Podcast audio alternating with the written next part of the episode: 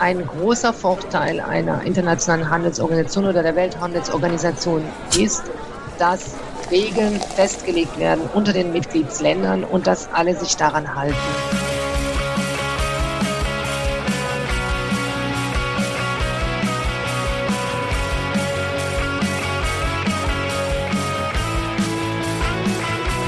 Herzlich willkommen in der Wirtschaft, Marion und Martin. Schön, dass ihr da seid. Mit was stoßen wir denn heute an?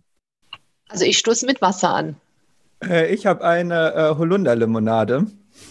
Und ich habe einen Tee mit grünem Jasmin, der sehr nach Sommer riecht. Ja dann, Prost. Prost. Prost. Herzlich willkommen zu unserer 33. Folge in der Wirtschaft, wo wir mit euch die Vielfalt der Wirtschaftswissenschaften kennenlernen. Dafür sprechen wir mit ExpertInnen aus verschiedenen Teildisziplinen der Wirtschaftswissenschaften über ihre Forschung bzw. Arbeit und über aktuelle und gesellschaftlich relevante Themen. In unserer heutigen Folge ist Marion Jansen bei uns zu Gast. Hallo Marion, schön, dass du da bist. Hallo Annabelle, hallo Martin und vielen Dank für die Einladung. Ja, hallo auch von meiner Seite. Marion, ich würde dich einmal kurz vorstellen. Du bist äh, Direktorin für Handel und Landwirtschaft bei der OECD in Paris. Zuvor warst du in verschiedenen Positionen für die Welthandelsorganisation und die Internationale Arbeitsorganisation tätig. Dein äh, studentischer Werdegang ist so abgelaufen, dass du Volkswirtschaftslehre in Toulouse, Passau und Konstanz studiert hast und dein PhD an der Universität Pompeu Fabra in Barcelona gemacht hast. Gelehrt hast du zwischendrin auch noch, und zwar an der Universität Genf und dem World Trade Institute. Und äh, man erkennt direkt, dass du dich in deiner Arbeit in verschiedenen Positionen und Institutionen sehr intensiv mit dem Thema Handel auseinandergesetzt hast. Und das freut uns sehr, da wir mit dir darin die perfekte Gesprächspartnerin für unsere heutige Folge gefunden haben, in der es um den Welthandel geht und die Rolle der internationalen Organisationen, die diesen prägen. Und dann fangen wir auch direkt an, oder Annabelle? Genau, also der Welthandel bildet alle Importe und Exporte ab, die weltweit getätigt werden. Und 2019 entsprach er 60 Prozent des weltweiten Bruttoinlandsprodukts. Und Dienstleistungen machten dabei im Jahr 2018 mit 61 Prozent den größten Anteil aus. Aber ähm, auch Industrie mit 27 Prozent und Landwirtschaft mit 4 Prozent haben einen Anteil daran. Marion, als allererstes würden wir gerne von dir wissen, was sind denn die Vorteile, die internationaler Handel bringt? Ja, der, es gibt da mehrere Vorteile. Der einfachste Vorteil, den man nachvollziehen kann, vielleicht ist der, dass man äh, Zugang bekommt zu Produkten, die nicht zu Hause produziert werden können. Diese Produkte empfinden sich oft im Agrarbereich. Ähm, zum Beispiel, wenn wir keinen Kakao importieren würden in Deutschland oder in Europa allgemein, dann würden wir keine Schokolade essen. Ähm, es gibt andere interessante Beispiele. Ähm, ich bin selbst nicht nur Öko Ökonomin, ich bin auch Mutter. Ähm, viele Mut Mütter geben als erste feste Nahrung, geben sie ihren Babys gequetschte Bananen. Äh, Bananen wachsen in den meisten europäischen Ländern nicht, die sind importiert. Also ein, ein ein Produkt wie die Banane ist ganz äh, klar in unseren Alltag, Alltag hineingewachsen und wir merken oft gar nicht, dass wir die äh, importieren. Es gibt aber andere äh, Vorteile. Ähm, oft können wir einfach viel mehr konsumieren, weil diese Dinge im Ausland produziert werden. Bekannte Produkte wie unser iPhone oder Samsung, unser Handy, ähm, die werden nicht in Deutschland ganz hergestellt. Nur ein Teil davon wird hier hergestellt oder überhaupt nichts. Die Komponenten werden in der ganzen Welt hergestellt, zusammengebaut und daraus kommt dann ein Telefon. Das gleiche gilt für Autos. Äh, die werden zurzeit ähm, über die ganze Welt verteilt hergestellt, zusammengebaut und dann haben wir ein Auto. Wenn wir alles, was wir äh, zurzeit in einem Land wie Deutschland konsumieren, hier herstellen würden müssen, würden wir nicht die gleichen Produkte konsumieren. Das ist einfach nicht effizient. Wir könnten ähm, das nicht alles produzieren. Darum erreichert der Handel vor allem unsere, den Konsumenten im Sinne, dass er, er oder sie Zugang zu viel mehr Produkten hat, zu einer größeren Diversität an Produkten. Und das ist der große Vorteil des Handels. Hm, jetzt hast du ja gerade die Effizienz schon angesprochen. Wie würdest du denn dazu stehen, dass es jetzt ja auch manche Produkte gibt, die relativ identisch oder in sehr ähnlicher Ausführung in zwei unterschiedlichen Ländern produziert werden und dann aber durchaus in dem einen, also von dem einen ins andere Land verkauft werden und umgekehrt. Ist das nicht in gewisser Weise schon auch ineffizient? Ja, wenn das ineffizient wäre, dann wird das finanziell nicht äh, tragbar sein. Weil wenn das, ähm, wenn das ähm, Produkt mh, zu teuer würde, weil man das Produkt, das importierte Produkt hat ja den Transport, die Transportkosten noch darauf, die ganzen äh, pa Papier, die mit dem Import, mit dem Handel zu tun haben. Also wenn äh, ein relativ äh, gleichwertiges Produkt trotzdem importiert wird, dann ist es, wird es auch günstiger hergestellt in einem anderen Land. Und das heißt, dass es dort effizienter hergestellt wird. Ich möchte äh, allerdings zu diesen Zahlen noch was sagen. Annabelle, mhm. du hast am Anfang gesagt, dass ähm, der Handel 60 Prozent des Bruttoinhaltsprodukts äh, darstellt. Das ist ähm, ein, ähm, ein, ein, ähm, ein Prozentsatz, eine, eine Figure, eine Zahl, die wir oft benutzen, die aber etwas ähm, verschoben die Realität darstellt. Handel wird gemessen, indem man die Preise der Güter, die, die gehandelt werden, messen, während das Bruttoinhaltsprodukt, da wird nur gemessen, inwiefern man ähm, neuen Wert schöpft.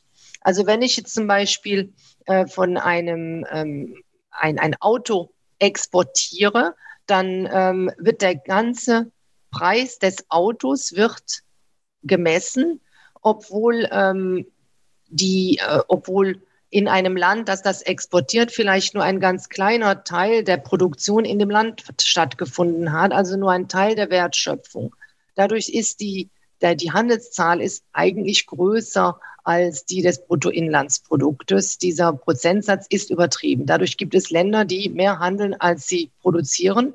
Es gibt kleine Länder wie Singapur, in der der Handel mehr als 100 Prozent des Bruttoinlandsprodukts darstellt. Das geht, das geschieht nur dadurch, dass wir äh, den Handel nicht in, in, im Sinne von Wertschöpfung messen. Ähm, das ähm, so wird das halt statistisch gemacht. Das kann uns aber einen, einen verschobenen ein verschobenes Bild davon geben, was tatsächlich stattfindet. Okay, danke für die Erklärung nochmal. Ähm, wo wir auch gerade dabei sind, ähm, wenn das irgendwie so eine ähm, große Bedeutung hat, der Handel, ähm, obwohl da eben ja gar keine neuen Produkte hergestellt werden, findest du ähm, das dann angemessen? Dass äh, also der Handel selbst, wenn ähm, der Handel selbst, das betrifft da, Sie sprechen jetzt bei Handel, da wird nichts geschaffen, das ist nur das Transportieren des Produktes von einem Land ins andere. Genau. Aber äh, was äh, geschaffen wird, ist, dass wir dadurch, dass wir ähm, handeln, uns spezialisieren können auf die Dinge, die wir besser machen. Und ähm, wie zum Beispiel, wenn wir einen Wagen, ein Auto bauen. Da werden alle möglichen Sachen importiert, äh, zum Beispiel äh, der äh, Rubber, wie ist das, Kautschuk, äh, Gummi für die, ähm, für die Räder. Also Gummibäume wachsen in Europa nicht. Inzwischen wird Gummi auch äh, künstlich hergestellt, aber diese, diese Räder können wir machen, weil wir einen Teil de, äh, des Produktes importieren. Ähm, wir können das Auto, das jetzt recht kompliziert, ein recht komplizierter Gegenstand ist, zu dem Preis machen, zu dem wir es machen, weil Teile des Autos irgendwo produziert werden, wo die Produktionskosten günstiger sind. Also der, es, es ist nicht so, dass im Handel nichts produziert wird. Es ist so, dass ähm, Handel es erlaubt, dass Dinge produziert werden dort, wo sie am effizientesten hergestellt werden können. Und dadurch können wir ähm, als Welt viel mehr Dinge machen, die wir machen würden, falls wir die nur in unserem eigenen Land machen würden. Stellen Sie sich mal vor, dass wir in, in Deutschland ähm, alle Autos, die wir fahren, selbst bauen, alle Computer, die wir benutzen, selbst bauen, alle Handys, die wir benutzen, selbst bauen, alle Möbel, alle, ähm, alle Lebensmittel. Da, wir würden es nicht schaffen, die Dinge, die wir zurzeit konsumieren, alle selbst in Deutschland herzustellen. Es geht einfach nicht. Wir können so mehr konsumieren dadurch, dass ein Teil dieser Dinge im Ausland hergestellt wird und wir exportieren dann ins Ausland die Dinge, die wir besonders gut herstellen. Ja, du ähm, hast jetzt ja gerade sehr schön dargelegt, was die Vorteile des Handels sind. Und es wirkte ja über mehrere Jahrzehnte auch so, als würde der Handel immer bedeutsamer werden weltweit. Ähm, ich habe da mal rausgesucht, dass das Verhältnis vom Welthandel zum weltweiten BIP von 27 Prozent in 1970 auf eben diese 60 Prozent in 2008 angestiegen ist. Du hast schon gesagt, dass die Zahlen nicht wirklich äh, zielführend sind, da sie den Handel überbewerten, aber das Verhältnis wird sich ja ungefähr gleich gehalten haben. Und interessant ist jetzt, dass seit 2008 dieses Verhältnis nicht wirklich weiter angestiegen sind, äh, angestiegen ist. Ähm, kannst du sagen, was die Gründe dafür sind, dass äh, das Ausmaß des Handels zumindest relativ gesehen nicht mehr ansteigt? Ähm, ein, ein großes, ähm, eine große Änderung ist dadurch entstanden, durch diese, Weltwirtschaft, diese Wirtschaftskrise in 2008, 2009 entstanden. Ähm, was man ähm, in Betracht ziehen muss, ist, dass der Handel in den letzten Jahrzehnten unter anderem so stark angestiegen ist, weil auch die Kapitalmärkte geöffnet worden sind. Diese Kapitalmarktöffnung hat vor allem in den 90er Jahren angefangen. Und das hat es dann ermöglicht, dass Unternehmen auch dort investieren konnten, wo sie dann gerne produzieren würden. Also wir haben sozusagen unser Geld exportiert, unser Know-how, um dann doch zu produzieren, wo wir am billigsten herstellen, herstellen konnten. Ähm, also es hat in den 80er, 90er Jahren eine Öffnung der Kapitalmärkte gegeben. Die Öffnung der Handelsmärkte, die hatte schon früher stattgefunden. Und dann hat es aber auch eine weitere ähm, ähm, Erleichterung der Prozesse im Handel gegeben. Der ganze, die ganze Administration, die Papierorganisation im Handel ist erleichtert worden und die Logistik ist erleichtert worden. Also das Transportieren unter anderem im Seefahrtbereich ist sehr äh, stark vereinfacht worden durch das Container-Shipping, durch den, die Benutzung von Containern. Ähm, also das stieg alles an, stieg alles an, mehr Handel. Und dann kam die Finanzkrise, ähm, in der plötzlich klar wurde, dass ein Teil dieser Globalisierung vielleicht etwas äh, nicht sehr stabil ge gebaut worden war und dass man sich nicht mehr auf all diese Flüsse von Geld, von Gütern, von, ähm, von Dienstleistungen verlassen konnte. Das hat dadurch dazu geführt, dass äh, mehrere und viele Unternehmen, Großunternehmen vor allem, ihre Strukturen, ihre Produktionsstrukturen umgebaut haben.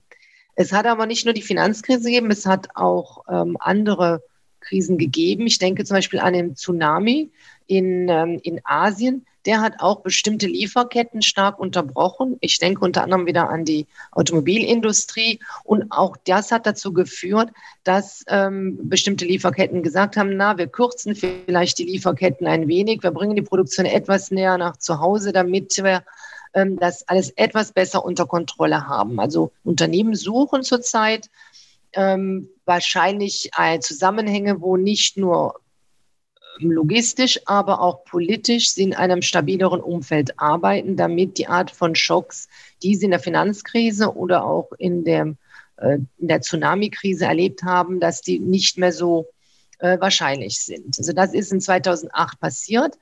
Ähm, wir müssen jetzt, wir wissen jetzt nicht genau, wie wir aus dieser Corona-Pandemie herauskommen, die natürlich auch ein, ein großer Schock für das Weltwirtschaftssystem gewesen ist, aber aus ganz, ähm, eine ganz andere Natur hat, einen ganz anderen Charakter als die Finanzkrisen. Okay, dann wird als weiterer Vorteil noch manchmal angeführt, ähm, dass Handel neben dem Austausch von Waren und Dienstleistungen eben auch ein friedensstiftendes Element ist, weil die Länder dadurch eben gemeinsam arbeiten und sich nicht mehr so feindselig gegenüberstehen. Ist das deiner Meinung nach ähm, ein aktuelles Argument für den Handel? Ja, das ist äh, vor allem für mich als Europäerin ein starkes ähm, Argument. Äh, die ähm, Europäische Gemeinschaft ist ja ursprünglich entstanden als eine, ähm, als eine ökonomische, eine wirtschaftliche Gemeinschaft. Dass man wollte dadurch, dass man wirtschaftliche ähm, Beziehungen stärkt, auch die menschlichen Beziehungen zwischen den Ländern stärken, um, ähm, um Kriege, wie wir die in Europa gesehen hatten, zu verhindern. Ähm, das geht aber auch über den europäischen, über die europäische Region hinaus. Nach dem Ersten Weltkrieg zum Beispiel ähm, haben sich Unternehmen zusammengeschlossen und die was heute heißt die International Chamber of Commerce, die internationale Handelskammer zu kreieren. Und die, diese Unternehmer, die das damals gemacht haben, die nannten sich The Merchants for Peace, die Händler für den Frieden. Äh, diese Organisation ist in 1919 entstanden. Im gleichen Jahr wurde die Internationale Arbeiterorganisation, die ILO, kreiert. Also es ist schon so, dass aus, äh, aus Kriegen, aus Spannungen oft der, die, die, das Bedürfnis entsteht, eher enger zusammenzuarbeiten und auch unter anderem miteinander zu handeln. Auch die WTO ist ähm, indirekt aus solch einer Situation entstanden. WTO ist ja ähm, entstanden aus dem GATT, äh, the General Agreement for Tariffs and Trade. Und dieses GATT ist ähm, ent entschieden worden, ist beschlossen worden in 1947, also nach dem Zweiten Weltkrieg. Das war auch ein Teil der Bemühungen zwischen Politikern, nach, einem, nach Krieg und Zerstörung wieder zusammenzuarbeiten und Handel wird als eine Möglichkeit gesehen, ähm, miteinander zu arbeiten in einer Art, die im Interessen aller ist. Also im Zusammenhang mit Handel entstehen ja aber ähm, tatsächlich auch manchmal Konflikte, gerade wenn es ähm, um Exportgüter wie Mineralien und Öl geht. Wie siehst du das denn? Ja, es, ähm, es, ich weiß nicht, wie man am besten die, ähm, die, die Reihenfolge sieht. Oft ist das ja so, dass der Konflikt ähm, vor dem Handel dann stattfindet. Man versucht, sich ein ähm, Recht anzueignen oder ähm, Ländereien oder Zugang zu Mineralien sich anzueignen, damit äh, man Eigentümer ist und den größten Profit äh, zieht vom, vom Handel. Das hat es in der Geschichte über die Jahrhunderte immer wieder gegeben und da hilft es auf in, in allen Ländern, auch in denen die äh, die Mineralien haben, starke ähm, Systeme zu haben, starke Institutionen, starke Rechtssysteme, damit ähm, alle Teilnehmer ihre Interessen vertreten können.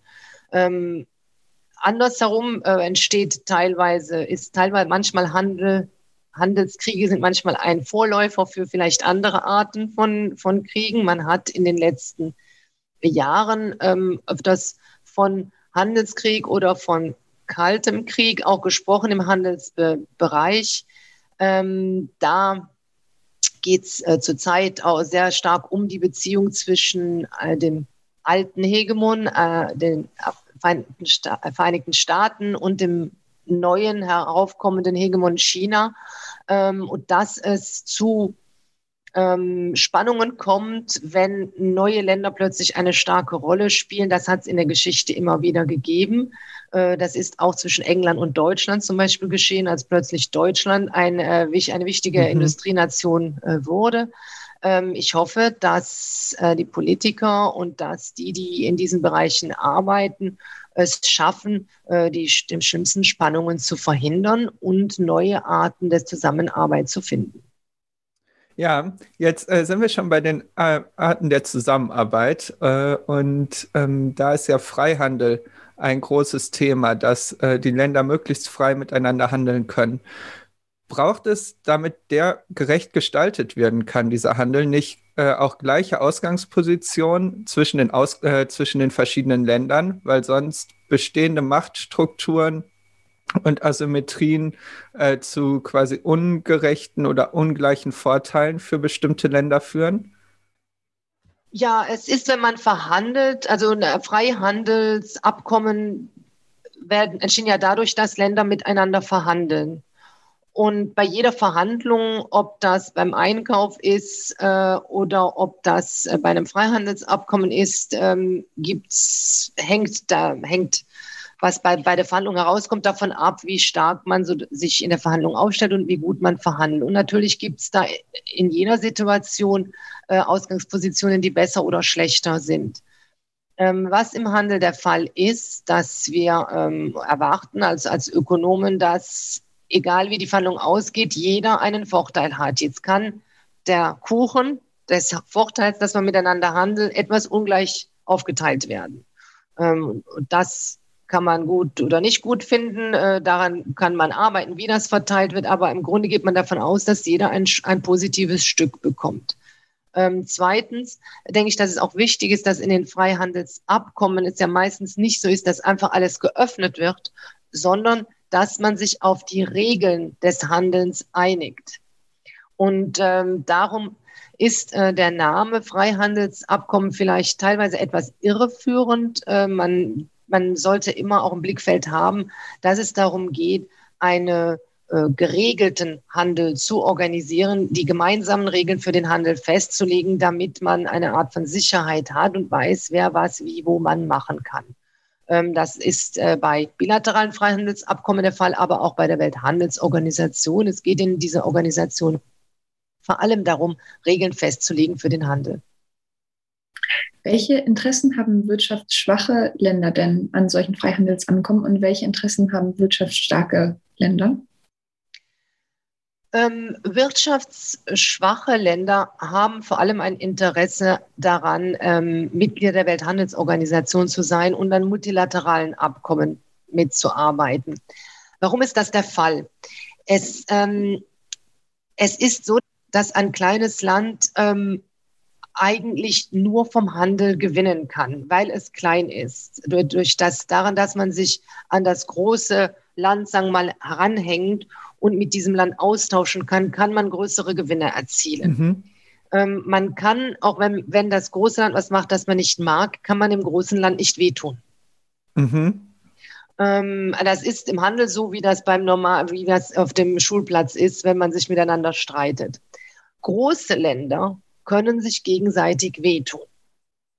Also die EU, China, Vereinigte Staaten können sich gegenseitig wehtun. Für diese Länder ist es wichtig, dass sie ihre eigenen Hände binden in Abkommen und, und sich gegenseitig versprechen, sich nicht weh zu tun. Weil jeder hätte Lust drauf, mal, mal schnell einen, ähm, ähm den Handel äh, zu blockieren, ähm, was eine eigen, andere Struktur aufzusetzen. Man kann das temporär machen, bis das andere Land dann entgegensteuert.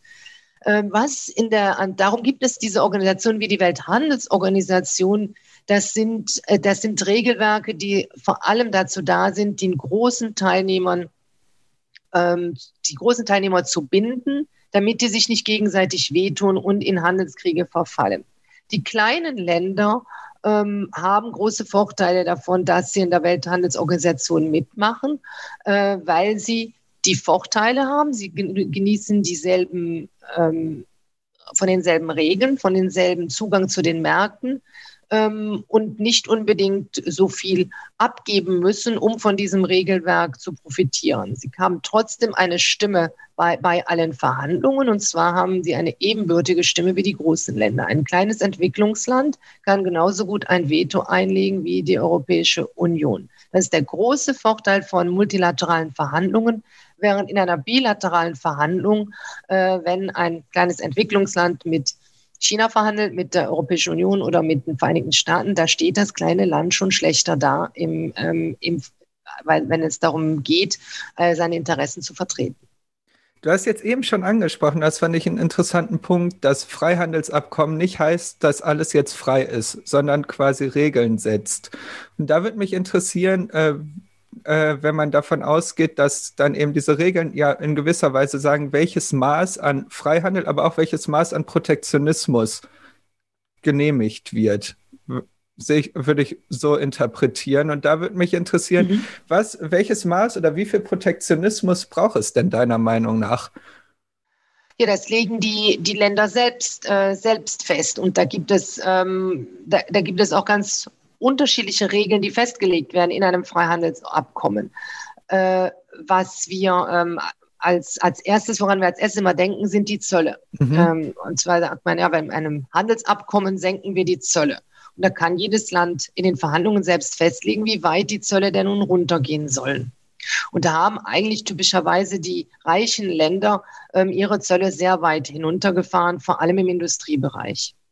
Ähm, es geht aber auch äh, nicht nur um Zölle, es geht auch darum, dass man Zölle ja umgehen kann, indem man innerhalb des Landes Politiken einführt, die dann einen Vorteil schaffen können.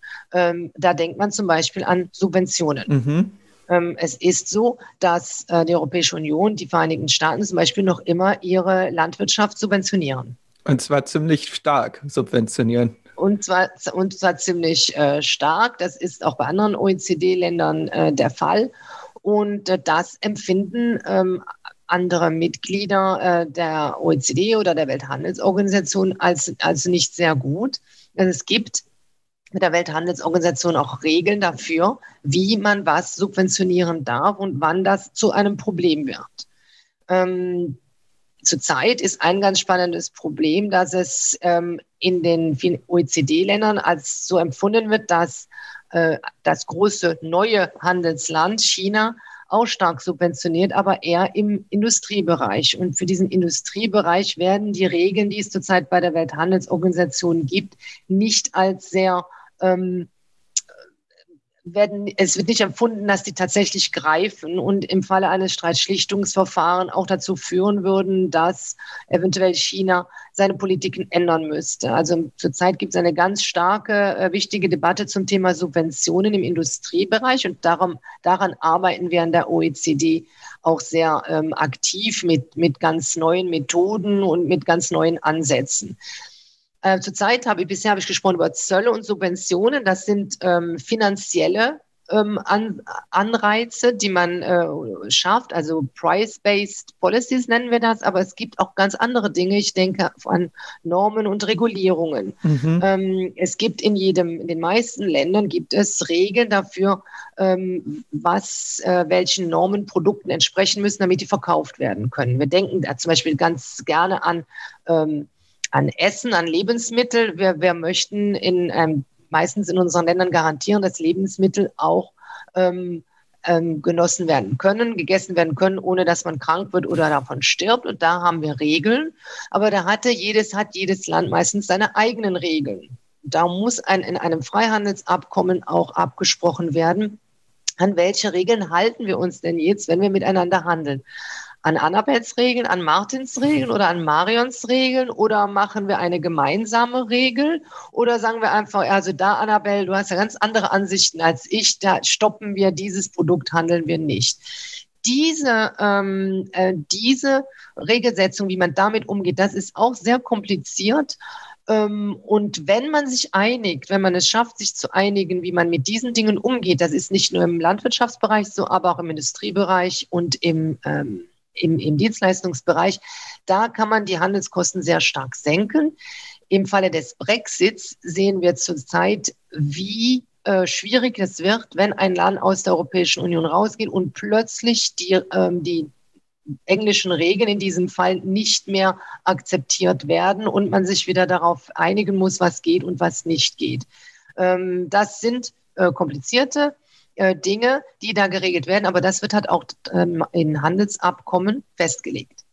Du hast jetzt ja schon aufgelistet. Ich glaube, das ist mir auch in der Vorbereitung der Folge aufgefallen. Man denkt immer zuerst an Zölle, wenn es um äh, Handelshemmnisse geht, aber letztendlich sind eben die Dinge, die du genannt hast, wie Subventionen, Normen und so ja auch Themen, die da eine Rolle spielen und letztendlich ja auch sowas wie die Höhe der Unternehmenssteuern, weil das ja gegebenenfalls auch deutliche Vorteile für die heimische Wirtschaft bringt und auch sowas wie äh, staatliche Forschungs- äh, also staatliche Investitionen in Forschung und Entwicklung, die letztendlich ja auch der heimischen Wirtschaft äh, zugutekommen. Und ich habe mir äh, dann die Frage gestellt, es ist doch sehr, sehr, eine sehr, sehr komplexe Aufgabe, überhaupt zu sagen, okay, was sind jetzt quasi ähm, ja letztendlich gerechte, ausgemachte ähm, Regeln, wenn man zum Beispiel sagt, ja, wir reduzieren unsere Zölle, aber investieren dafür mehr in äh, Forschung und Entwicklung oder senken halt die Unternehmenssteuern. Und dann hat man eigentlich den gleichen Vorteil wieder drin, nur an einer anderen Stelle gemacht. Ja, da sprichst du einen ganz wichtigen Punkt an.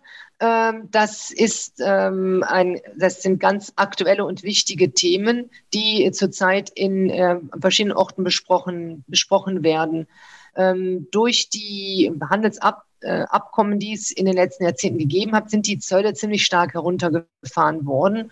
Und es ist zurzeit so, dass diese anderen äh, Politikbereiche wie Unternehmenssteuern, wie Subventionen, aber auch das, das Regelwerk, das ich besprochen habe, dass die eigentlich jetzt den schwierigen, den, den tatsächlichen Teil der Arbeit ausmachen, die Handelsströme äh, beeinflussen ähm, in den Regeln ist festgelegt, was geht und was nicht geht. Aber die Regeln die sind, ähm, die, die sind, die kommen aus Verhandlungen raus und die werden, sind teilweise relativ abstrakt und müssen dann in einem Falle, wo man sich nicht einig ist, interpretiert werden. Also da muss interpretiert werden, äh, ob ein, ähm, ein, eine Forschungssubvention, die an Boeing oder an Airbus gegangen ist, ob das tatsächlich ähm, eine Subvention für Forschung ist. Forschung wird normalerweise als ein legitimes, ähm, ein äh, polis, äh, politisches ähm, Ziel angesehen, ob das tatsächlich nur für, die, für, nur für die Forschung war oder ob man tatsächlich dem eigenen Industriebereich einen Vorteil schaffen sollte. Ähm, da, diese Dinge werden, äh, diese Fragestellungen werden in Streitschlichtungsverfahren dann behandelt, äh, nachgemessen. Und das ist in der Tat sehr kompliziert. Das sind ähm, Streitschlichtungsverfahren, die lange dauern und wo man sich mit komplizierten Fragestellungen auseinandersetzt. Ähm, eine andere Komplikation ist, äh, dass ja nicht diese Bereiche nicht immer nur unter das Handelsministerium oder Wirtschaftsministerium fallen. Du sprichst äh, Unternehmenssteuer an, die wird ja meistens im Finanzministerium mhm. gesetzt. Und ähm, da ist jetzt ähm, interessant, dass es bei der OECD Verhandlungen zum Thema Unternehmenssteuer gibt. Äh, diese Verhandlungen äh, zwischen den Ländern finden nicht ähm, unter meinem, meiner Abteilung statt, sondern unter der Abteilung, die sich mit, mit Steuern auseinandersetzt. Ähm, ich äh, denke aber, ich persönlich denke, dass was dort entschieden wird, sehr extrem wichtig ist für meinen Bereich, den Handelsbereich, weil es diese Zusammenhänge gibt, Martin, die du gerade angesprochen hast. Und das ist einer der spannenden Dinge der OECD, dass wir halt ähm, Direktorate haben, Abteilungen, die verschiedene Aspekte der Globalisierung abdecken und dass wir dadurch versuchen können, zu einem guten Gleichgewicht zu kommen. Mhm. Ja, vielen Dank dir nochmal für die Ausführungen dazu. Ist, äh, für, für eine schwierige, schwieriges Unterfangen. Ein weiteres sehr, sehr komplexes Thema, was ja auch sehr aktuell ist, ähm, ist ja der Klimawandel. Und wenn man an Händel denkt und an Schiffe und Container und ähm, Züge und Lastwagen, ähm, da kommen ja eben sehr viele Emissionen auch zusammen. Und laut einem Artikel aus dem Handelsblatt ähm, sollen fast 25 Prozent der weltweiten Treibhausgasemissionen auf den Handel zurückzuführen sein. Ähm, Marian, mich würde mal interessieren, wie kann man denn Handel nachhaltiger gestalten? Ja, das ist auch ein ganz äh, kompliziertes Problem. Eine ganz äh, äh, heiße Kartoffel, Hot Potato, die äh, zurzeit in meiner Arbeit eine wichtige Rolle äh, spielt. Ähm, das, ähm, wenn es um den Klimaschutz jetzt, äh, geht, um die Treibhausgasemissionen, ist ja eines der großen ähm, das große Problem ist ja, dass was ich in meinem Land mache, auch Auswirkungen hat auf das andere Land. Es gibt doch, äh, was wir als Ökonomen Externalitäten äh, nennen. Und ähm, darum sollte man sich am, am besten und als Länder einigen, wie man mit diesen ähm, Politiken, um, wie man mit diesem Problem umgeht. Ähm, wie kann man den Handel ähm, klimafreundlicher gestalten? Ähm, das Einfachste, das Beste wäre, wenn in den Klimaverhandlungen die Länder sich auf ein bestimmtes Regelwerk einigen, zum Beispiel auf einen internationalen Preis für Treibhausgase. Also wenn jetzt gesagt wird, äh, dass so, so ähm, das ist der internationale Preis für jede äh, eine bestimmte Menge an, ähm, an Treibhausgaskreation, der wird jetzt international ähm, angewendet, dann könnte man das im Handelsbereich relativ einfach umsetzen. Also das wird trotzdem nicht einfach, aber das könnte man dann umsetzen. Dann würde auf jeden ähm, auf jeden Produktionsteil, aber auch auf den Transport den jeweiligen Preis herauf, äh, heraufgeschlagen. Ähm, dann würden sich wahrscheinlich auch die Handelsströme ändern. Ähm, aber leider gibt es diese Abkommen ja nicht und gibt es vor allem keine, ähm, keine starken Regeln, wie man sich mit dem Klimaschutz auseinandersetzen könnte. Ähm, und darum kann, können die Handelsverträge sich nicht auf Klimaschutzabkommen beziehen. Mhm.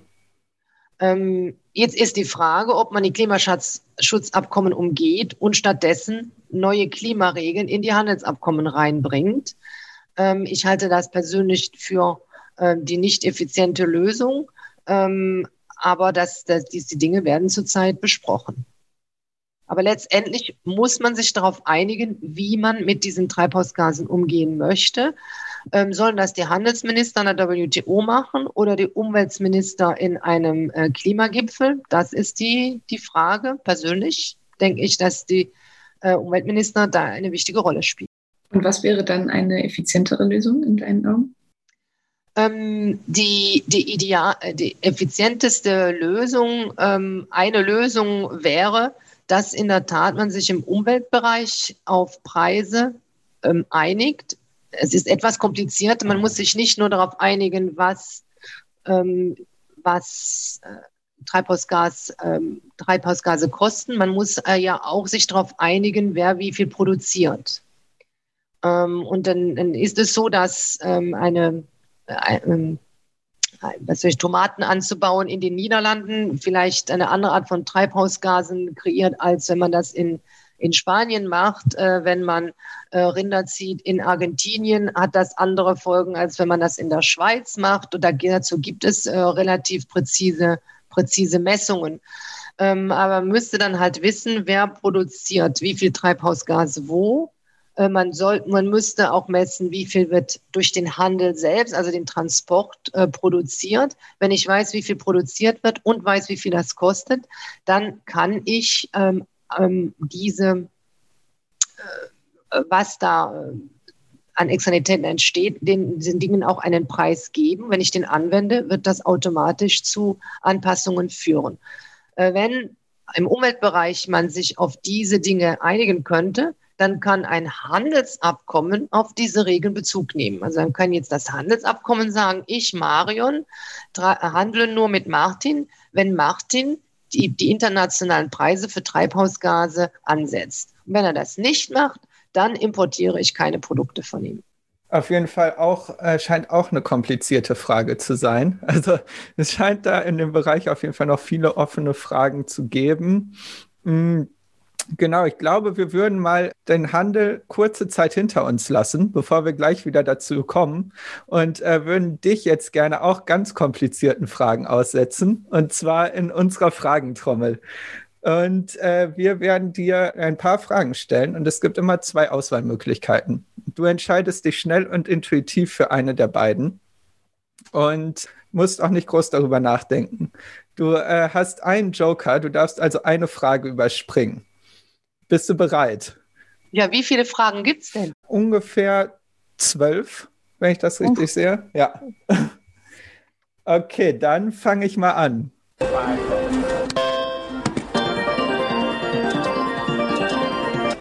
Grünes Wachstum oder Postwachstum? Postwachstum.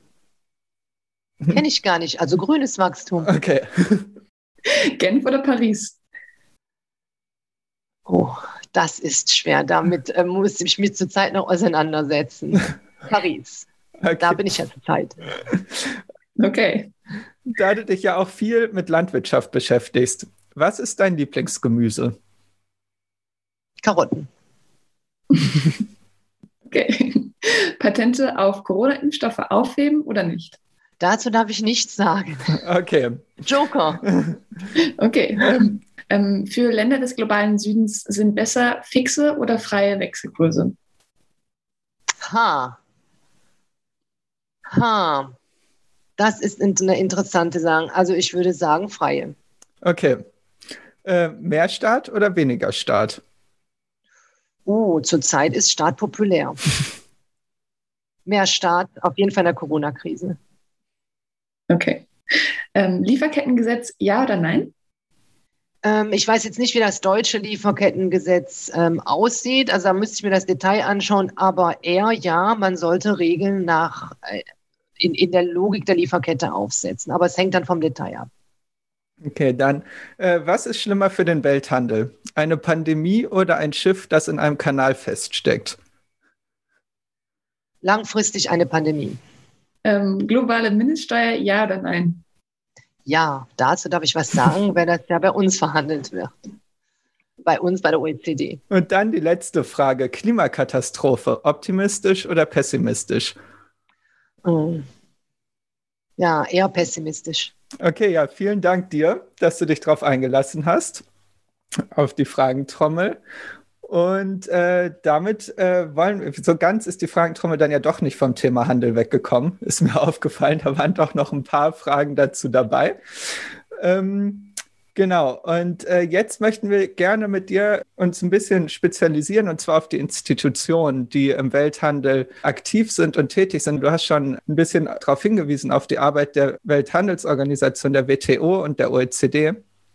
Und äh, genau, in diesen beiden Organisationen hast du ja gearbeitet oder arbeitest du auch gerade noch. Und wir würden gerne mit die Rolle von beiden mit dir jetzt sprechen und möchten da mit der Welthandelsorganisation anfangen. Ihr Ziel ist der Abbau von Handelshemmnissen, die Liberalisierung des internationalen Handels und die Stärkung des Freihandels.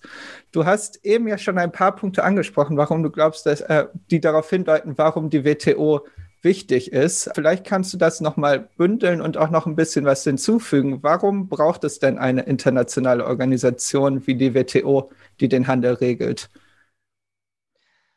Ja, ich denke, dass eine Organisation braucht. Es braucht Regeln, weil wir sonst im ähm, Dschungel sind. Da gilt die Regel des Stärksten. Wer ähm, am, am stärksten vorgeht, am stärksten einschlagen kann, der gewinnt. Äh, ein, ein großer Vorteil einer internationalen Handelsorganisation oder der Welthandelsorganisation ist, dass Regeln festgelegt werden unter den Mitgliedsländern und dass alle sich daran halten äh, sollten. Und dadurch wird der Handel friedlicher und auch äh, meiner Meinung nach gerechter. Ähm, was ganz Besonderes an der Welthandelsorganisation ist ja, dass die ein relativ ähm, ausgeklüngeltes Streitschlichtungsverfahren haben, das Dispute Settlement System.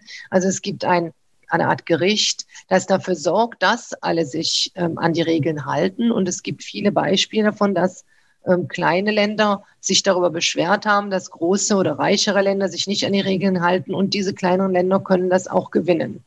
Und dadurch schafft äh, diese Organisation auch mehr Gleichheit zwischen den, zwischen den Ländern. Also das ist ein großer Vorteil ähm, der Welthandelsorganisation und ich bin ein großer Fan dieser Organisation. Ähm, Kritik an der WTO rührt ja vor allem daher, dass sie ähm, mit dem System, was so durch diese ganzen Regeln und die Standards ähm, geschaffen wird, vor allen Dingen dem Kapital diene und im Gegensatz ähm, die ja, ArbeiterInnen unter, diesen international, äh, unter einer internationalen Lohnkonkurrenz leiden würden. Kannst du das für uns ein bisschen einordnen und ähm, kannst du die Kritik vor allen Dingen auch nachvollziehen? Ähm, ja, ich kann diese Kritik nachvollziehen. Ich ähm, würde aber gerne auf ein Wort, einen Begriff zurückkommen, den du erwähnt hast, Annabelle, den Begriff Kapital. Mhm. Und ich denke, was ganz wichtig ist, ist zu verstehen, dass in der Welthandelsorganisation nicht kein Regelwerk für Kapitalströme gesetzt wird. Kapitalströme werden nicht liberalisiert unter der Welthandelsorganisation. Ähm, was wir in den letzten Jahrzehnten gesehen haben, ist ein großer Anstieg der Globalisierung. Ähm, im Sinne von mehr Handel, aber vor allem mehr Kapitalströme. Kapitalströme sind viel stärker gewachsen in den letzten zwei Jahrzehnten, also den zwei Jahrzehnten vor der Finanzkrise, als die Handelsströme. Ähm, beide Arten von Ströme kreieren Gewinner und Verlierer innerhalb der Länder.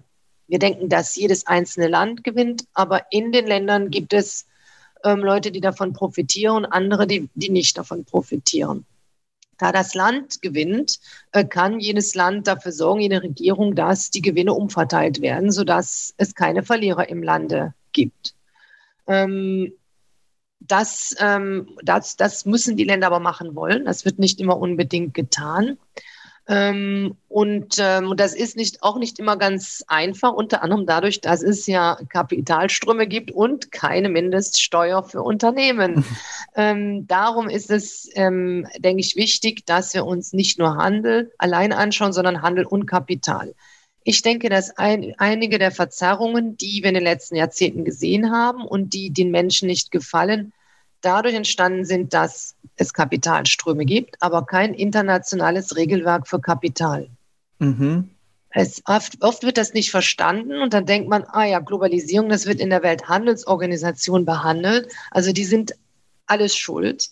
Aber ich denke, dass äh, viele der Probleme, die es gegeben hat, dadurch ähm, entstanden sind, dass es ja Regeln für den Handel gibt, aber keine äh, internationalen Regeln auf demselben Niveau äh, für Kapital, äh, für Kapitalströme. Und das, äh, es gibt, glaube ich, zurzeit Ansätze, die äh, dagegen wirken, die in andere Richtung wirken, unter anderem die Verhandlungen bei der OECD, die von der OECD geleitet werden, äh, zu, äh, zu der Besteuerung von großen Unternehmen. Mhm. Ähm, da würde mich noch interessieren, du sagst, die Staaten können das selber in die Hand nehmen. Andererseits sind die Staaten durch eben dieses möglich, dieses System des relativ freien Handels ja einer internationalen Konkurrenz ausgesetzt. Und du hast zum Beispiel am Anfang der Folge gesagt, dass es ja effizienter ist, Produkte zu importieren, die in einem anderen Land günstiger hergestellt werden können. Und führt eben nicht genau dieses System dann dazu, dass den Ländern zwar die Länder zwar theoretisch die Möglichkeit haben, zum Beispiel höhere Löhne durchzusetzen, aber sie praktisch dadurch eben in diesem freien Handelssystem äh, in eine nachteilige Position gebracht werden? Ähm, es ist in der Tat äh, so, dass, die, ähm, dass man erwarten würde, dass in einem reichen Land die, die Löhne relativ heruntergehen und in einem armen Land die, die Löhne relativ hoch gehen. Und das ist ja tatsächlich was, was wir gesehen haben. Ich habe eben ähm, über China gesprochen, äh, dass dieses große Land, das so stark gewachsen ist und das uns jetzt manchmal ein bisschen Angst macht. Aber ähm, tatsächlich ist China eine ganz äh, große ähm, Erfolgsgeschichte, wenn es um das Thema Handel geht. Es sind in diesem Land Millionen von Menschen aus der Armut herausgekommen, unter anderem durch, ähm, durch die, den Handel, den das Land hat führen, hat führen können. Ja, das übt Druck auf, äh, aus, auf bestimmte Löhne in, ähm, in Industrienationen. Ähm, das kann dann das jeweilige Land, die Industrienation trotzdem ausgleichen durch Umverteilung. Weil wir gehen ja davon aus, es ist ja auch der Fall gewesen, dass die Industrienationen gewachsen sind. Mhm. Ähm, innerhalb der Länder haben aber die, in einigen Ländern die Reichen immer mehr verdienen und die Ärmeren immer weniger. Es hat die Umverteilung, die wir gerne sehen würden, nicht gegeben. Mhm. Also nicht in dem, auf der Art, in der wir das gerne sehen würden. Ähm, das kann unter anderem damit zu tun haben, dass man es ja schwierig gefunden hat, das Kapital zu besteuern. Mhm. Und das ist ja das, was wir sehen, dass die äh, Besteuerung auf die Arbeitnehmer gestiegen ist und auf das Kapital relativ heruntergegangen ist. Und das hat wiederum mit dieser, ähm, den Kapitalströmen, freien Kapitalströmen zu tun, die ich erwähnt habe. Also das halte ich für äh, sehr wichtige Ansätze ja, es wird Druck auf Löhne geben, nicht auf alle Löhne, sondern auf den, den in den Bereichen, in den Sektoren, in denen die Länder importieren. Also wenn ich jetzt Textilien importiere, werden die Löhne im Textilbereich runtergehen in einem Industrieland.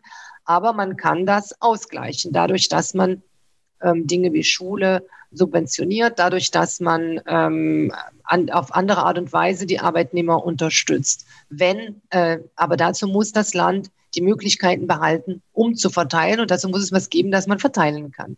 Und da spielen Steuern eine wichtige Rolle. Ja, dann nochmal wieder mehr zurück zur WTO.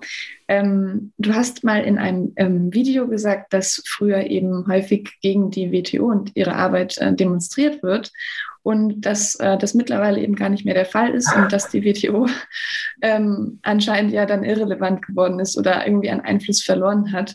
Ähm, vertritt die WTO mittlerweile eine Politik bei den Menschen, äh, die bei den Menschen besser ankommt? Oder wie erklärst du dir diese Entwicklung?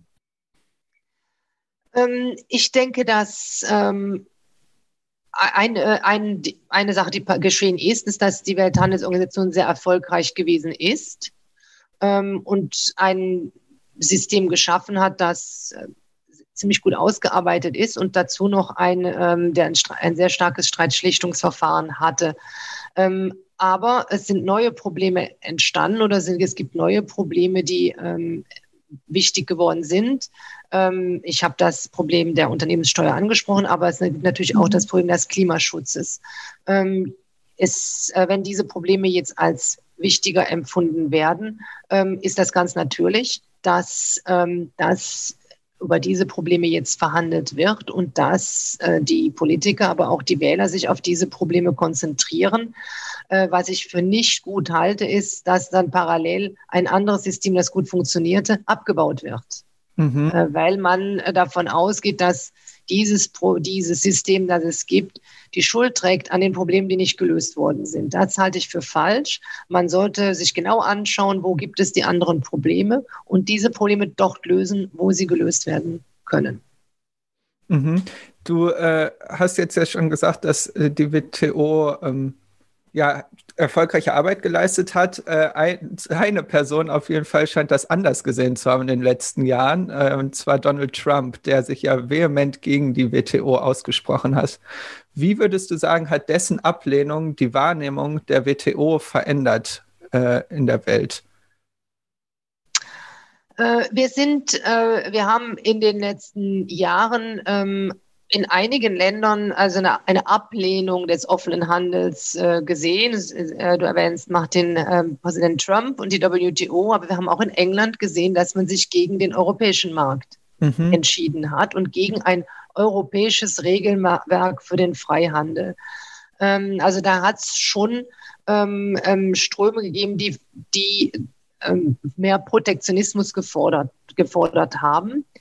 Ähm, persönlich denke ich, wie ich schon gesagt habe, dass das mit einer Fehleinschätzung zu tun hat, was für welche Probleme verantwortlich ist. Mhm. Ähm, wie hat das die Welthandelsorganisation beeinflusst? Ähm, es hat die Welthandelsorganisation ähm, ganz klar geschwächt, weil das Streitschlichtungsverfahren ja ganz explizit geschwächt worden ist. Es gibt ja in diesem Verfahren, das muss man sich wie ein äh, traditionelles ähm, Gerichtssystem anschauen. Es gibt dort ähm, äh, am Schluss ein, äh, die Möglichkeit, in Berufungsverfahren hineinzugehen. Und äh, diese Berufungsverfahren sind jetzt nicht mehr möglich, weil Amerika ähm, die Ernennung von, von Richtern ähm, geblockiert hat. Es gibt zurzeit nicht mehr genügend. Es gibt, glaube ich, nur noch einen aktiven mhm. Richter oder sogar keinen mehr. Also dadurch ist äh, tatsächlich das System zurzeit geschwächt. Andere Mitglieder wie die Europäische Union haben ganz ähm, haben ein, eine Art Parallelsystem aufgebaut, wollen ganz klar dieses Streitschlichtungsverfahren beibehalten. Ähm, also die WTO ist geschlecht, geschwächt worden. Ähm, Im Grunde ähm, könnte man diese amerikanische Haltung als eine Normalisierung äh, der Situation sehen. Amerika akzeptiert ja überhaupt keine internationalen Gerichte. Mhm ähm, ob äh, das in, in, allen Gebieten, in denen es internationale Abkommen gibt, äh, akzeptieren die Amerikaner die Gerichtsentschlüsse ähm, nicht. Die WTO war eine Ausnahme, eine große Ausnahme und leider ist man da in die amerikanische Normalsituation zurückverfallen. Ich hoffe sehr, dass das geändert werden, äh, wieder geändert werden kann. Ähm, diese Situation hat aber im Moment ähm, sehr stark damit zu tun, dass empfunden wird, dass es jetzt ähm, neue große Länder gibt, die einen Einfluss nehmen können auf diese Organisation. Äh, eines dieser Länder ist China, das eine ganz andere Wirtschaftsstruktur hat als die Europäische Union und Amerika. Und da sucht man im Moment noch danach, wie man Lösungen findet. Ähm, ich möchte aber auf eine Sache zurück äh, kommen. Und zwar, äh, ich habe ja vor, ähm, am Anfang schon mal gesagt, es gibt die WTO vor allem dafür, dass große Länder sich äh, die, die, eigenen Hände binden. Mhm. Und nicht in Streit verfallen, in einen Handelskrieg verfallen. Herr Trump hat gesagt, ich möchte meine Hände nicht mehr binden, ich möchte machen können, was ich will. Ähm, das kann man. Man kann dann mal so gut auf den Tisch, stark auf den Tisch hauen, aber sobald die anderen anfangen zurückzuhauen, ändert äh, das die Lage eigentlich in eine Situation, die schlechter ist. Mhm. Also das ist äh, also Spieltheorie. äh, wenn ja. die anderen reagieren, sind wir im Prisoner's mhm. Dilemma und das ist dann auch geschehen. Ja. Ja, dann kann man ja nur hoffen, dass es sich in Zukunft irgendwie wieder unter beiden ein bisschen verbessert. Ähm, ich würde jetzt dann zu deinem aktuellen Arbeitgeber kommen, also zu der OECD. Ähm, wir haben jetzt viel über die WTO gesprochen. Kannst du uns kurz erklären, wo die Unterschiede zwischen der WTO und der OECD liegen? Ähm, also die Unterschiede liegen äh, ganz äh, in erster Stelle in der Mitgliedschaft. Die WTO hat, ich weiß gar nicht genau, wie viele Mitglieder die zurzeit hat. Es ist so ziemlich fast die ganze Welt, also 100, über 150, denke ich. Wir haben 36 Mitglieder. Ähm, und ähm, wir werden die, unsere Mitglieder nennen sich Like-Minded Countries, gleichgesinnte Länder. Ähm, es sind ähm, Länder, die Demokratien sind und die auch äh, relativ, ähm, die auch Marktwirtschaft, selbst mark sich marktwirtschaftlich einstufen. Unsere Mitgliedsländer bestehen aus ähm, europäischen Ländern. Der Großteil der Europäischen Union ist unsere, ist, äh, sind unsere Mitglieder. Ähm, NAFTA, Amerika, Kanada, ähm, Mexiko. Dann gibt es viele Länder in, der, ähm, in ähm, Asia-Pazifik, Japan, Korea, Australien, Neuseeland und ein paar Länder im lateinamerikanischen Bereich, äh, unter anderem Chile und, ähm, und Kolumbien. Und äh, also es ist eine ganz andere Mitgliedschaft. Es sind ähm, Unsere Mitglieder sind vor allem reiche Länder, entweder ähm, reich oder höhere Mittel, Mittel, mittlere Einkommen, während ähm, in der WTO, in der Welthandelsorganisation, auch Entwicklungsländer und unter anderem die ärmsten der Entwicklungsländer vertreten sind. Also das ist der allererste Unterschied. Ähm, dann ist ein großer Unterschied, dass die Welthandelsorganisation sich nur mit Handel auseinandersetzt, während in der OECD so ziemlich alle Politikbereiche abgedeckt werden. Handel, Agrar, äh, wir haben schon Steuern besprochen, aber auch Ausbildung, aber auch äh, Wettbewerbspolitik, äh, Arbeitsmarktpolitik, Gesundheitspolitik, äh, Umwelt. Es, äh, ich würde so sagen, so ziemlich alles, für was es, äh, wofür es Ministerien gibt, äh, für das gibt es auch Direktorate bei uns in der OECD. Ähm, für die Arbeit im Handel, also die ich ähm, leite, da gibt es ähm, dann andere Unterschiede, nicht nur die der Mitgliedschaft, sondern auch die, dass die Welthandelsorganisation internationale Regeln festlegt. Da wird verhandelt. Ähm, das ist bei uns nicht der Fall. Äh, wir ähm, kümmern uns nur um ein bestimmtes Regelwerk und das ist das Regelwerk, um die, äh, bei dem es um Exportkredite geht, der OECD Export Credit Arrangements. Ähm, wir sehen uns gerne als äh, Think Tank. Bei uns wird analysiert, wir fokalisieren uns auf die Analyse, nicht so sehr die Verhandlungen, auf die Transparenz. Äh, wir kreieren viele Data, Datensätze, die wichtig sind für transparenten Handel. Und ähm, unsere Analyse ist ähm, sehr politiknah. Wir ähm, arbeiten mit den Mitgliedsländern an den Dingen, die wir auch publizieren. Und dadurch denke ich, dass wir Ansätze entwickeln, die dann auch später für die Menschen, die verhandeln an der WTO, für die Verhändler wichtig ist. Ähm, es gibt anscheinend einen ähm, äh, äh, Verhändler, der mal gesagt hat, wenn du wissen möchtest, was morgen in der WTO geschieht im Bereich Handel, dann schau dir an, was heute an der OECD passiert. Also wir sehen uns gerade als die Frontrunner und ähm, ich denke, dass das in der Tat in einigen Bereichen der Fall ist. Mhm. Du hast jetzt eben schon angesprochen, dass die Länder, die Mitglieder der OECD sind, vor allem eher reichere Länder sind. Äh, Im Handel, äh, ja, der Handel umfasst aber ja letztendlich die ganze Welt und ähm, Dinge, die bei der OECD besprochen werden oder die die OECD-Länder entscheiden, haben ja auch Auswirkungen auf Länder des globalen Südens. Inwieweit werden die Interessen dieser Länder denn bei euch mit einbezogen oder äh, repräsentiert? Ähm, ich, ich gehe vielleicht mal darauf zurück, wie, wie die OECD entstanden ist. Wir nennen uns ja Organisation für wirtschaftliche Kooperation und Entwicklung. Und zwar ist die Organisation ja vor 60 Jahren entstanden, um dem armen Europa, das aus einem Weltkrieg herauskam, zu helfen, wieder aufgebaut zu werden. Also damals mhm. war das die Entwicklungsregion äh, war Europa nach dem Weltkrieg.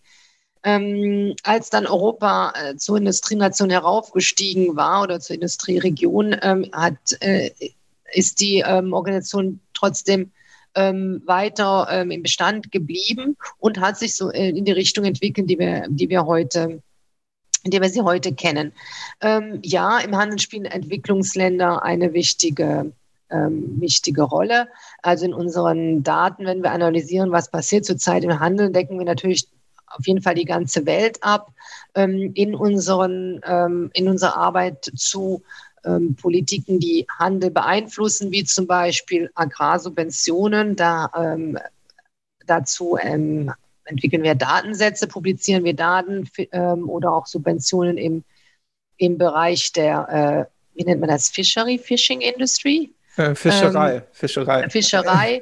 Ähm, da oder jetzt im, im Bereich der Subventionen, da decken wir nicht unbedingt immer die ganze Welt ab, aber auf jeden Fall versuchen wir den, den, die wichtigsten Players äh, abzudecken, damit wir Dinge machen, die wichtig, die auch Realitätsbezug haben. Ähm, inwiefern äh, ziehen wir die ähm, Interessen, jetzt sagen wir mal im Handelsbereich, ähm, nehmen wir darauf Bezug? Wir ähm, wir, wenn wir Politikansätze entwickeln, äh, Transparenzansätze, erstens, wenn wir Daten entwickeln, sind diese Daten stehen ja auch zur Verfügung von Entwicklungsländern. Mhm. Also man kann mit unseren Daten nachvollziehen, wie viel die Europäische Union ihren Agrarbereich subventioniert oder die, oder die, die Vereinigten Staaten. Also das ist ja nun äh, wichtig für alle Länder, die mit diesen Ländern Handel, Handel treiben. Also Transparenz ist äh, zum Vorteil für alle, weil die Daten auch allen dann zur Verfügung stehen. Mhm. Ähm, wenn wir versuchen, neue Politikansätze zu entwickeln, dann machen wir das in der Tat mit unseren Mitgliedern. Und da finden wir es dann teilweise einfacher, uns zu einigen. Also unsere Mitglieder finden es teilweise einfacher, sich zu einigen, weil sie sich ähnlicher sind. Mhm. Ähm, allerdings äh, überlegen sich unsere Mitglieder schon, wenn wir jetzt uns auf eine bestimmte Regel einigen, kann man das denn danach einfach übersetzen, in die WTO hineinbringen oder machen wir jetzt eine Regel, die die anderen äh, provoziert und die wir dann nicht weiterführen können? Und da ist es in den meisten Fällen schon so, dass äh, man versucht, ähm, die Tür zu öffnen für ähm, weitere multilaterale Verhandlungen. Das ist ein erster Denkansatz, der die Türen öffnen sollte und nicht schließen. Aber es hängt immer von den, von den Mitgliedsländern ab, ob sie das tatsächlich so machen möchten. Mhm. Okay, ja, zum Abschluss des Blogs ähm, würde ich gerne nochmal zurückkommen zum Thema Klima. Und zwar wird in der EU, die ja auch Mitglied ähm, in der OECD sind, ähm, die Idee eines Klimazolls diskutiert, wodurch ähm, klimaschädlich produzierte Produkte von außerhalb der EU eben teurer werden sollen und ähm, dadurch eben Unternehmen in der EU, ähm, die strengere Klimaauflagen bekommen, vor einem ungleichen Wettbewerb geschützt werden sollen. Ähm, wird die OECD bei solchen Überlegungen mit einbezogen? Ähm, ja, also ja und nein, nicht einbezogen im Sinne, dass natürlich jedes Land souverän ist und selbst entscheidet, was es macht. Aber ähm, ja, dieses Thema wird ganz ähm, stark diskutiert an der OECD und vielleicht erkläre ich, wie das geschieht. Und ich denke, mhm. dass, weil das, denke ich, auch zeigt, warum ähm, die Arbeit an der OECD so nützlich sein kann. Und zwar gibt es in der OECD für jeden Bereich, den wir abdecken, sogenannte Komitees.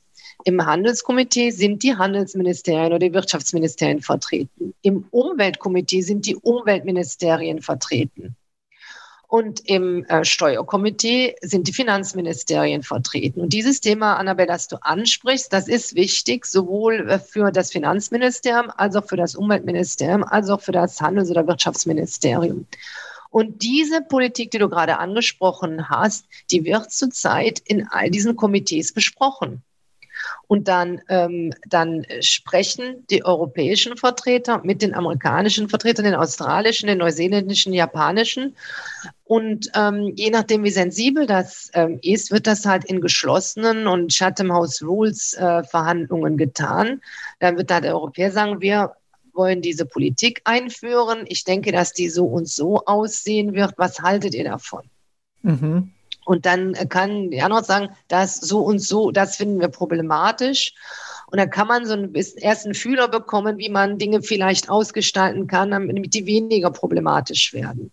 Was ganz faszinierend an und einzigartig in der OECD ist, dass diese ähm, Diskussion parallel in den Komitees zur Umwelt, zu Steuern und zu Handel stattfinden und dass äh, wir durch diese parallelen Diskussionen und dadurch, dass wir als Direktoren zum Beispiel miteinander sprechen, auch, auch sehen können, hey, ihr im Umweltbereich geht jetzt in eine ganz andere Richtung als im Handelsbereich. Es sind aber die gleichen Mitgliedsländer, nur andere Ministerien. Wo liegt jetzt der Kompromiss? Wo liegt die Einigung?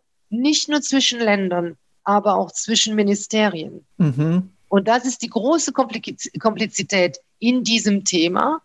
Ähm, das ist nicht einfach, aber ähm, ich bin, freue mich sehr äh, bin auch ein bisschen stolz darauf, dass äh, ich in meiner Arbeit ähm, dazu beitrage, dass wir da Lösungen, gemeinsame Lösungen finden, die die ganze Komplexität äh, und diese ganzen Ansprüche, die wir äh, haben, dass wir sowohl wirtschaftsstark sein wollen, aber auch umweltfreundlich, äh, dass wir in unserer Arbeit dazu beitragen, diese Lösungen zu finden. Und in dem Bereich, Annabelle, den du angesprochen wirst, ist das zurzeit ganz aktiv der Fall. Das klingt richtig, richtig spannend. Es ist ähm, spannend. nach einem großen Thema auf jeden Fall. Okay, ähm, ja, dann ähm, mit einem Blick auf die Uhr würde ich ähm, die letzte Runde einläuten, denn ähm, die Wirtschaft würde dann auch demnächst schließen. Wir haben aber ja noch eine Frage aus der letzten Folge mitgenommen, und zwar ähm, von unserer Gästin Ina Pretoritus. Und ähm, sie würde gerne wissen ähm, von dir, Marion, wie groß ist denn der Anteil der unbezahlten Arbeit in der weltweiten Landwirtschaft und wer profitiert vor allem davon? Ja, das ist eine, auch eine komplizierte Frage. Das ist eine, eine Frage, an der wir nicht ähm, arbeiten in, ähm, in, in der OECD, äh, weil wir nicht die ganze äh, Thematik, weil wir die viele Länder der Welt nicht abdecken. Also die Frage, ich denke, dass äh, unbezahlte Arbeit im, im Agrarbereich, das gibt es überall, aber unter anderem äh, viel in, Entwicklungs, in Entwicklungsländern. Und ähm, diese Länder decken wir nicht ab mit, diesen, äh, mit unseren Statistiken. Ähm, diese Frage äh, würde ich normalerweise an UNO-Kollegen äh, weiterarbeiten, äh, entweder in der Internationalen Arbeiterorganisation oder vielleicht in der, in der UNCTAD, die auch in Genf, in Genf ist.